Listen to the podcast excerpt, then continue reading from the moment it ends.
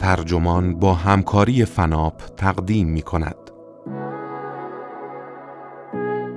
چرا فیسبوک می خواهد در متاورس زندگی کنی؟ این تیتر یادداشتی است نوشته کایل چایکا که در نیویورکر منتشر شده و وبسایت ترجمان آن را با ترجمه نسیم حسینی منتشر کرده است. من داد به داد مهر هستم.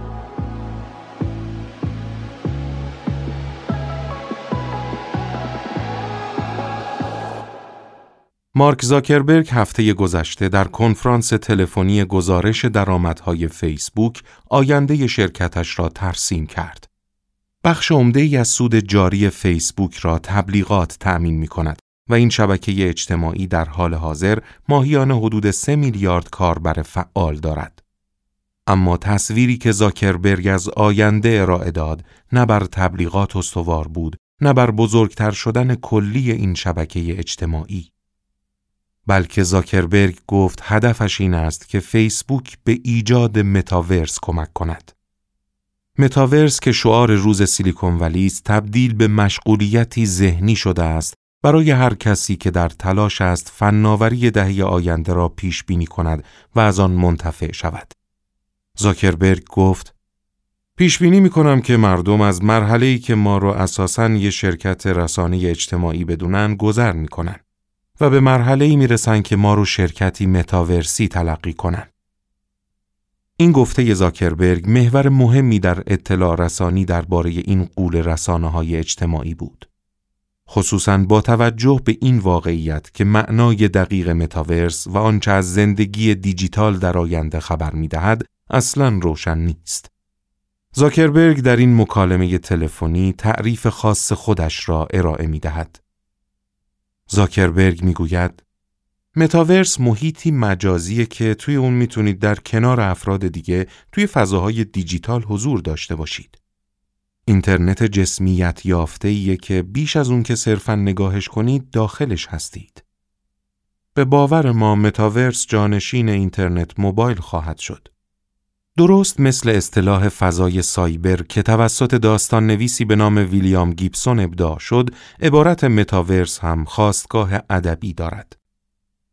نیل استیونسون رمانی دارد به نام Snow Crash که در سال 1992 نوشته شده است. در این رمان قهرمان داستان که هیرو نام دارد و قبلا برنامه نویس و راننده تحویل پیتزا در پاد آرمان شهر لس آنجلس بوده است، خود را در متاورس غرق می کند. جهانی ساخته رایانه که رایانه‌ش آن را روی عینک مخصوصش میاندازد و در هدفونش پمپاژ می کند. این جهان پای ثابت دنیای داستانی این کتاب است. جنبه آشنا از زندگی شخصیت ها که به نرمی بین قلمروی فیزیکی و قلمروی مجازی جابجا می شود. روی زمینی تاریک و زیر آسمانی تیره و تار مثل شبهای بی پایان لاس وگاس متاورس استیونسون از Street تشکیل شده. خیابانی بیدر و پیکر که در آن ساختمانها و علامتها نرم افزارهای مختلفی را که توسط شرکتهای مهم طراحی شده اند به نمایش می‌گذارند. همه این شرکتها به نهادی معروف به گروه پروتکل چند رسانه‌ای جهانی در ازای سهمشان از املاک دیجیتال پول می‌پردازند. کاربران همچنین برای راه های دسترسی هم پول می دهند. کسانی که فقط از پس پایانه های عمومی ارزان تر برمی آیند در متاورس به صورت هاشور سیاه و سفید نشان داده می شوند. متاورس خیالی استیونسون احتمالاً آنقدرها هم از آن چه شرکت های فناوری امروزی در حال توسعهش هستند دور نیست. تصور کنید مانند هیرو عینکی به چشم بزنید که شاید تولید Oculus متعلق به فیسبوک باشد. یک آواتار مجازی سه‌بعدی را کنترل کنید و گشتی در ویترین مغازه های مجازی بزنید. اینها همگی معادل متاورسی پلتفرم های مختلفی مانند اینستاگرام که در مالکیت فیسبوک است یا نتفلیکس یا بازی ویدیویی ماینکرافت هستند. ممکن است با دوستانتان در طبیعت مجازی دور هم جمع شوید و دست جمعی در سینمای مجازی واحدی فیلم تماشا کنید. زاکربرگ می‌گوید اساسا شما می‌تونید هر کاریو که امروز تو اینترنت انجام می‌دید در کنار بعضی از کارهای دیگه مثل رقصیدن که تو اینترنت امروز معنایی ندارن انجام بدید. در آینده ما در فیسبوک قدم می‌زنیم. در فیسبوک لباس میپوشیم. در فیسبوک میهمانی های مجازی برگزار می کنیم یا در قلمروی دیجیتالی فیسبوک ملک می خریم. هر فعالیتی در آنچه زمانی دنیای واقعی میپنداشتیم معادلی در متاورس پیدا خواهد کرد و حاضران این امکان را دارند که برای انجام آنلاین آن فعالیت ها پول بپردازند. به گفته زاکربرگ کالاهای دیجیتال و سازندگان آنها بسیار قول پیکر خواهند شد. این تغییر رویه همین حالا هم آغاز شده است. البته نه در قلم رو زاکربرگ. بازی ویدئویی زندگی دوم که در سال 2003 توسط لیندن لب منتشر شد، دنیایی مجازی خلق کرد که کاربران آن می توانستند در آن بگردند، برای خودشان ساختمان بسازند یا بر حسب دلار امریکا یا پول رایج بازی یعنی دلار لیندن زمین بخرند. روبلوکس بازی ویدئویی کودکانه‌ای که در سال 2006 منتشر شد اخیرا به دنیای مسهور کننده ای تحول یافته که در آن بازیکنان می توانند خودشان چیزهایی بسازند و بفروشند از لباسهای آواتاری گرفته تا تجربیات تعاملی خودشان. روبلوکس به جای آنکه فقط بازی واحدی باشد به پلتفرمی برای چندین بازی تبدیل شد. فورتنایت محصول سال 2017 از یک بازی آنلاین و رایگان به کش به کش چند نفره به فضای پیچیده تری بدل شد که بازیکنان می توانند با همکاری هم ساختمان بسازند یا در کنسرت و باقی رویدادهای زنده درون بازی شرکت کنند. آریانا گرانده به تازگی اعلام کرد به زودی در این فضا کنسرت مجازی اجرا خواهد کرد. بازیکنان فورتنایت اسکین های آواتاری و حرکات یا جست های شخصی سازی شده ای را می‌خرند که آواتارشان می‌تواند اجرا کند. شاید به خاطر همین باشد که زاکربرگ به رقصیدن اشاره می کند. اگر فقط یک شرکت وجود داشته باشد که برای کسب منفعت از متاورس آمادگی داشته باشد، شرکت سازنده Fortnite یعنی Epic Games است.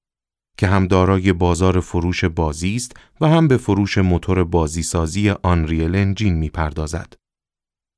Unreal Engine یک نرم افزار طراحی سه‌بعدی است که در جای جای صنعت بازیسازی و پخش آنلاین آثار پرجاذبه‌ای مثل سریال تلویزیونی Mandalorian که برگرفته از جنگ ستارگان است مورد استفاده قرار می‌گیرد.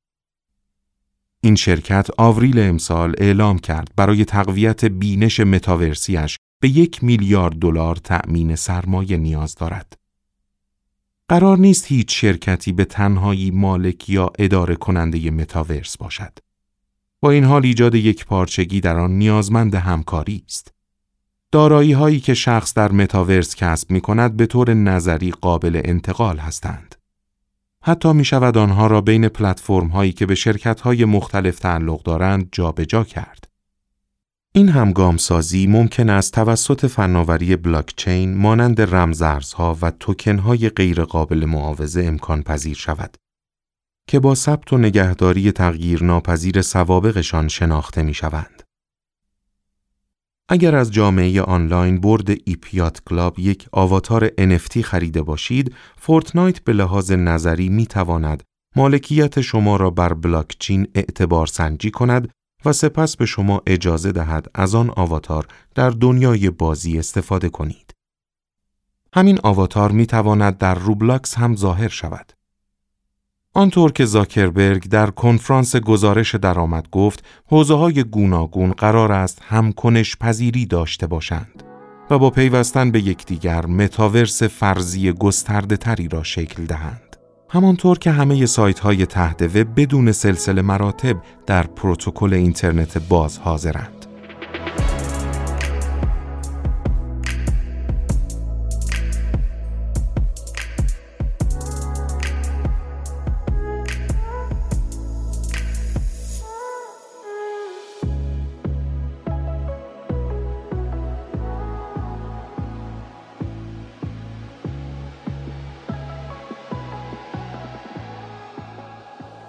متاورس بینشی فناورانه و خوشبینانه ارائه می دهد از آینده‌ای که در آن فرهنگ می تواند همزمان در تمام ها وجود داشته باشد.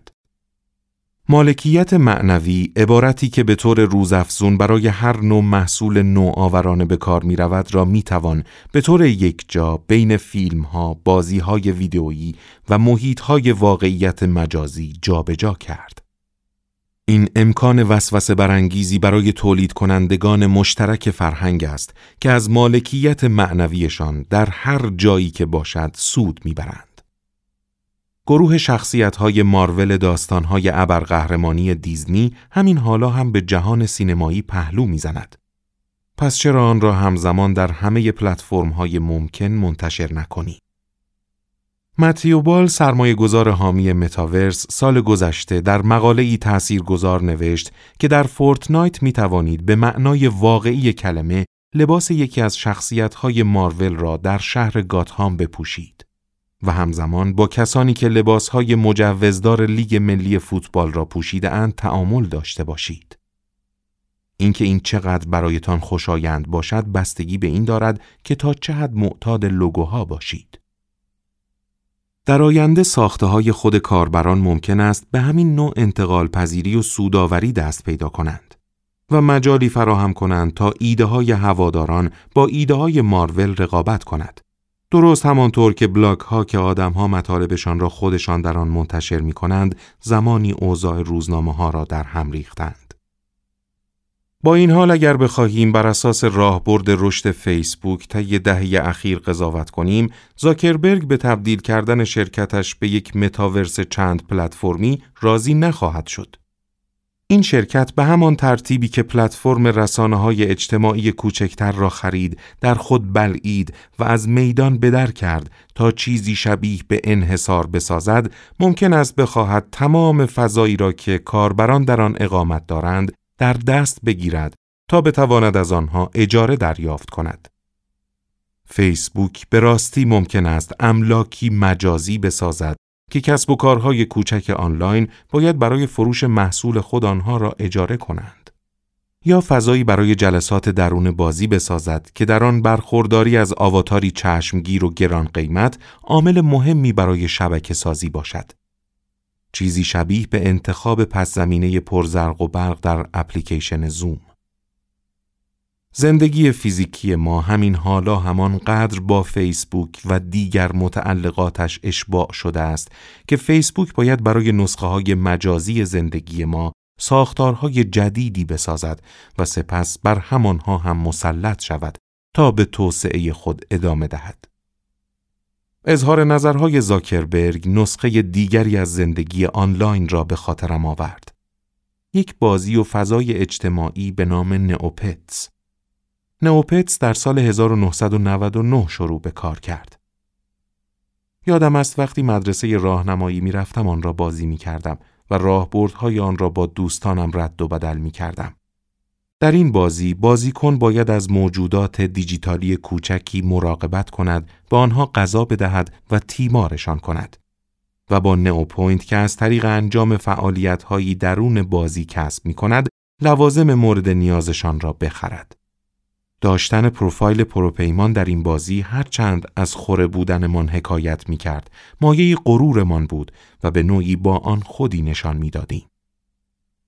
با این حال در آنچه فیسبوک از متاورس در نظرمان مجسم می کند خود شما نئوپوینت هستید و فعالیت هایی که درون این بازی انجام می دهید می تواند بر همه ابعادی از زندگی که قبلا دست فیسبوک به آنها رسیده مثل شغل، روابط شخصی و سیاست تأثیر بگذارد. در بینش زاکربرگ نئوپوینت ها تبدیل به دلار فیسبوک می شوند و فقط در این پلتفرم قابل استفاده نمایش خودمان در فضای آنلاین به انتخابی بدل می شود که محدود به گزینه هایی است که فیسبوک در اختیارمان می‌گذارد. جهان مجازی سر بر می آورد که آبی و خاکستری است. این جهان هرچه درگیر کننده تر باشد گریز از آن ناممکن تر می شود. مانند محتوای همه جانبه رسانه های اجتماعی با تمام مسائل مربوط به آن.